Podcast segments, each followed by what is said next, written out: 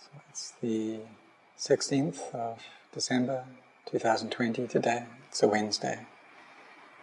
You can see that in not many days, just over 10, it'll be the end of the year already.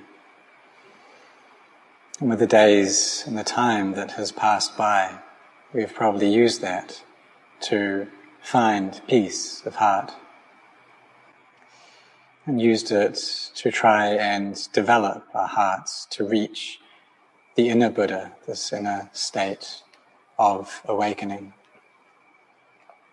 But if we don't put any effort in, if we don't forbear with difficulties, then we simply aren't able to find this inner Buddha. And just like two stones, if we don't clash them against each other, then a spark can't arise, fire can't come up. But it's when we knock them against each other, then fire can come up, it can be born, that heat arises. And then that can give us great benefit. We can use that fire to boil water or to cook food. But if we don't have any effort, we don't set our hearts on this, then uh, that fire that can't arise. Just like uh, for the Buddha, this inner Buddha, it's in a state of awakening to be able to come up in our hearts, for it to be born there. We need to depend upon our sincerity in this practice.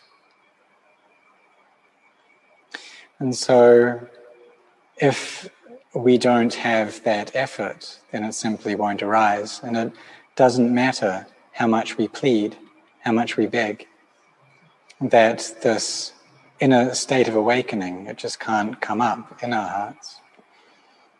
And we may plead every single day. But if we don't give the practice a go, then this inner Buddha simply can't arise. So having effort and really trying is something very important because the Buddha taught that we're able to free ourselves from suffering due to our efforts. And so we do need this energy in the practice to train to be able to reach the Buddha in our hearts. So, if well, the things that prevent or dampen our efforts uh, are the is not seeing the danger in the cycle of samsara, and also being distracted and amused and drunk upon the things in this world. So all of us have probably met with the Devadutas, the heavenly messengers in our lives. We've seen people who are old. We've seen people who are sick, who are in pain. Those who are bedridden or just aren't able to help themselves.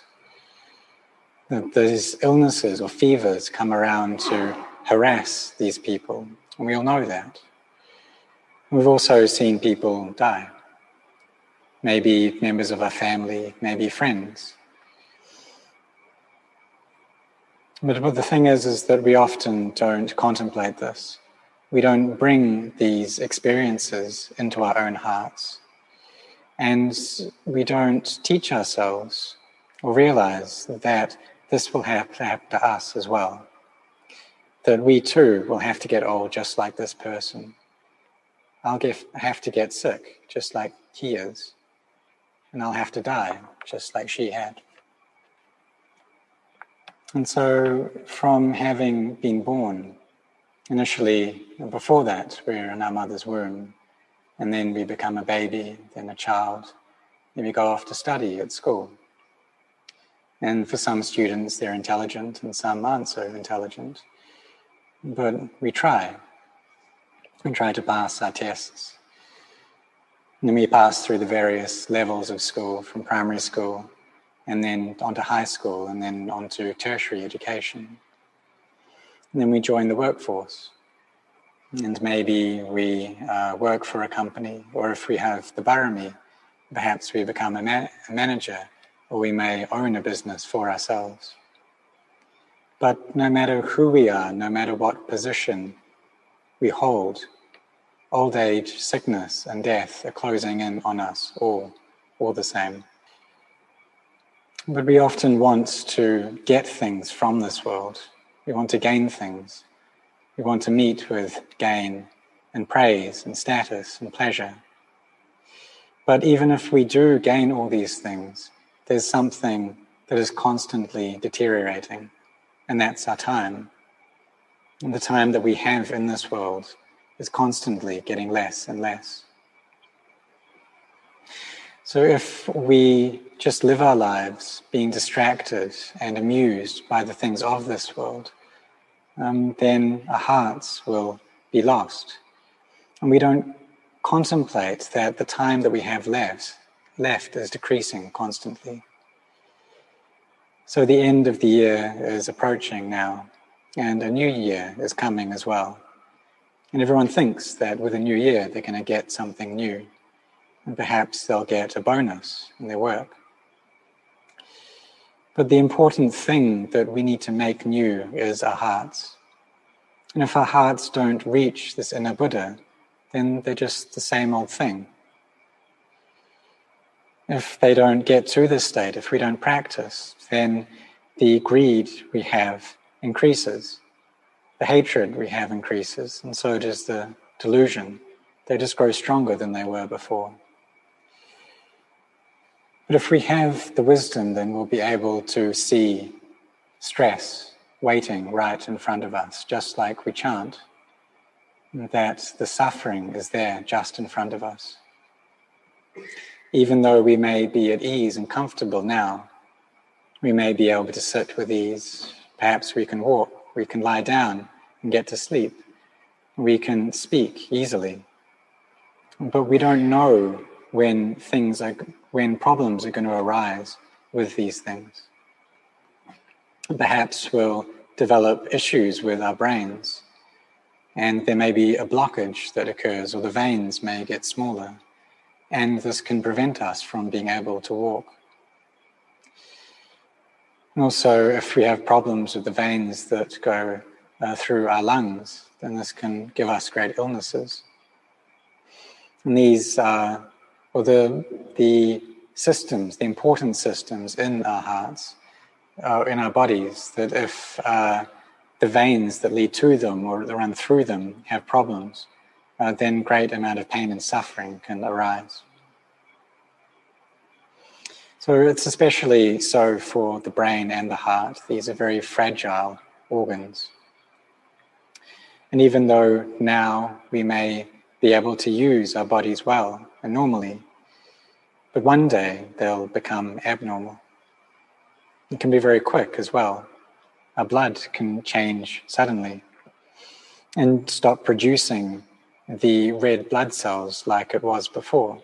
It only produces white blood cells. And this can become a cause for cancer to arise. And also, the environment that we're in is important, that we may be in quite a polluted environment, maybe around a lot of industrial activity. And for those people who are in such a place, it's common to develop uh, cancer of the blood. So these are the illnesses that come from developed societies. So the blood cells start becoming abnormal and sickness arises. And we don't know when this is going to happen. Perhaps for many people, they will meet this new year, but some people won't reach that far. And we don't know when suffering and pain is going to come up. So these are all issues to do with this physical sankhara, uh, this bodily formation. And if we contemplate into it, we'll see that it really is something inconstant, unreliable, it's not sure. And if we see that, then our hearts gain wisdom. And through this, we'll also gain effort to try to find the path out of suffering. Because normally our minds go and attach to everything they overlay this meaning of self upon everything. And then that gives us problems because when the body starts to degenerate, then we degenerate. When the body goes through pain, then we are in pain. And when the body dies, then we die. And there's always an ego that comes up with, with all of these things. So we do need to train ourselves um, to give rise to wisdom so that this inner nature of awakening can manifest in our hearts.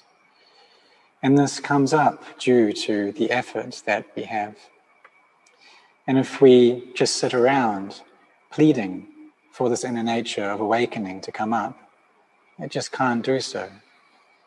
And just like if we don't knock those stones together, then fire can't arise. No matter how much we plead for heat, it won't come up. So even though we may want for this Buddha, the inner Buddha, to arise in our hearts, um, it's not going to come about just because we want it or just because we ask for it, beg for it every day. What we need to do is practice. And so the Buddha taught us this means of practice, the meditation.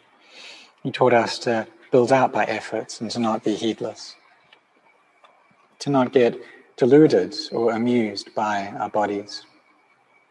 That even though they may look very strong today, well, tomorrow are they going to still still be that way? We don't know when pain is going to arise. We don't know when these bodies will die. And so people can die suddenly from many different things. It can be various accidents, or there are certain diseases uh, that can um, suddenly come upon the body. And for those people who die from these causes, how many of them think that it's going to happen to them? So we need to prepare ourselves first. We need to try to meditate before these things happen and to not be heedless. And this not being heedless is the path that takes us out of death. But we see that um, every day there are people around us. Um, they're walking around, or they're able to sit or lie down, and they're breathing. And so we think that they're still alive. But actually, heedlessness itself is death. So normally we only think of dead people as those who are not breathing anymore. Uh, but really, there are lots of people who are heedless, who are amused and lost in the things of this world. And even though they're still breathing, they're actually dead. So the Buddha taught us to not be heedless. And even just before he passed into final nibbana, just before the Buddha passed away, he gave this teaching to be heedful. He taught that the sankharas, these conditioned phenomena, they're inconstant, they're unsure. And so it's something that we should think about and contemplate. But no matter what happens, or no matter who we are, no matter what the case, we're going to have to die for sure. No matter how we live our lives, no matter how important we may be, um, death is something necessary for us. So we may look at people who have died and think that they are quite different from us. Maybe we see a monk or maybe a layperson who's passed away and they look very far away. But really, they're actually close by, and that death is closing in on us. And so, all of us have known many people who have passed away already, and even these great um, enlightened monks who have practiced very well. Many of them have passed away into Nibbana. Um, there are those around the north of Thailand or the central plains or in the east. Um, great numbers have already passed away. And so people whose age is less than ours, many have died as well people of the same age or people who are older have also died. And when we view things in this way, then we'll see that these bodies, they can't stay around. And they're just a collection of elements. And if they are able to stay for some time, then they do so. But when they stop being able to stay, then they disappear. And they deteriorate uh, following their nature and following time. And when they break apart, then there's really nothing there, there's nothing left.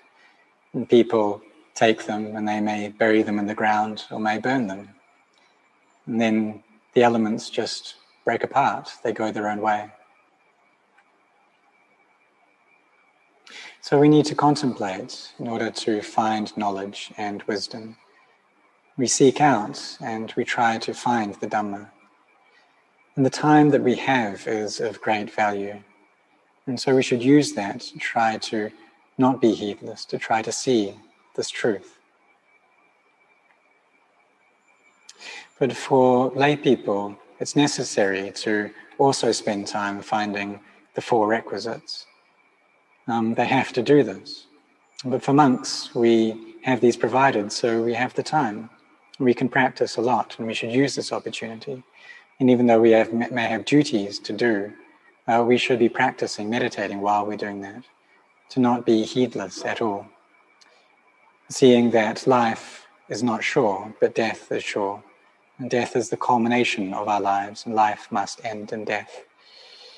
And when we think in this way, then our hearts can settle down, become peaceful, and be relieved of any anxiety that they feel.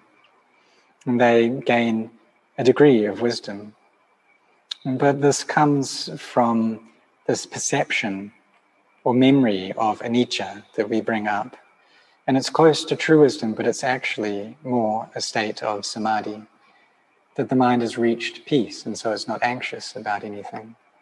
And this is what happens when we use the object of death as a meditation subject. It's able to destroy the worries, the concerns that we have. And so Luang Por Chah taught that those people who have very strong aversion, hatred, sorry, greed, hatred, or delusion, they should use uh, this object of death and contemplate it. So we can ask ourselves that when we die, what are we going to want? What's the point in getting greedy? What's the point in hating anyone? And we see that whatever we're attached to will lead us to a bad rebirth. So we need to try to uh, train our minds and find the time. It may just be one time during each day that we put down all our concerns and uh, we just put down everything and try to make our minds peaceful, seeing that since we have to die, we should prepare ourselves first to not be heedless, to put in our efforts, to put in our energy, and try to do this constantly. And do a lot of sitting meditation, walking meditation, chanting. And we try to develop this way. And we do this a lot. We train ourselves a lot.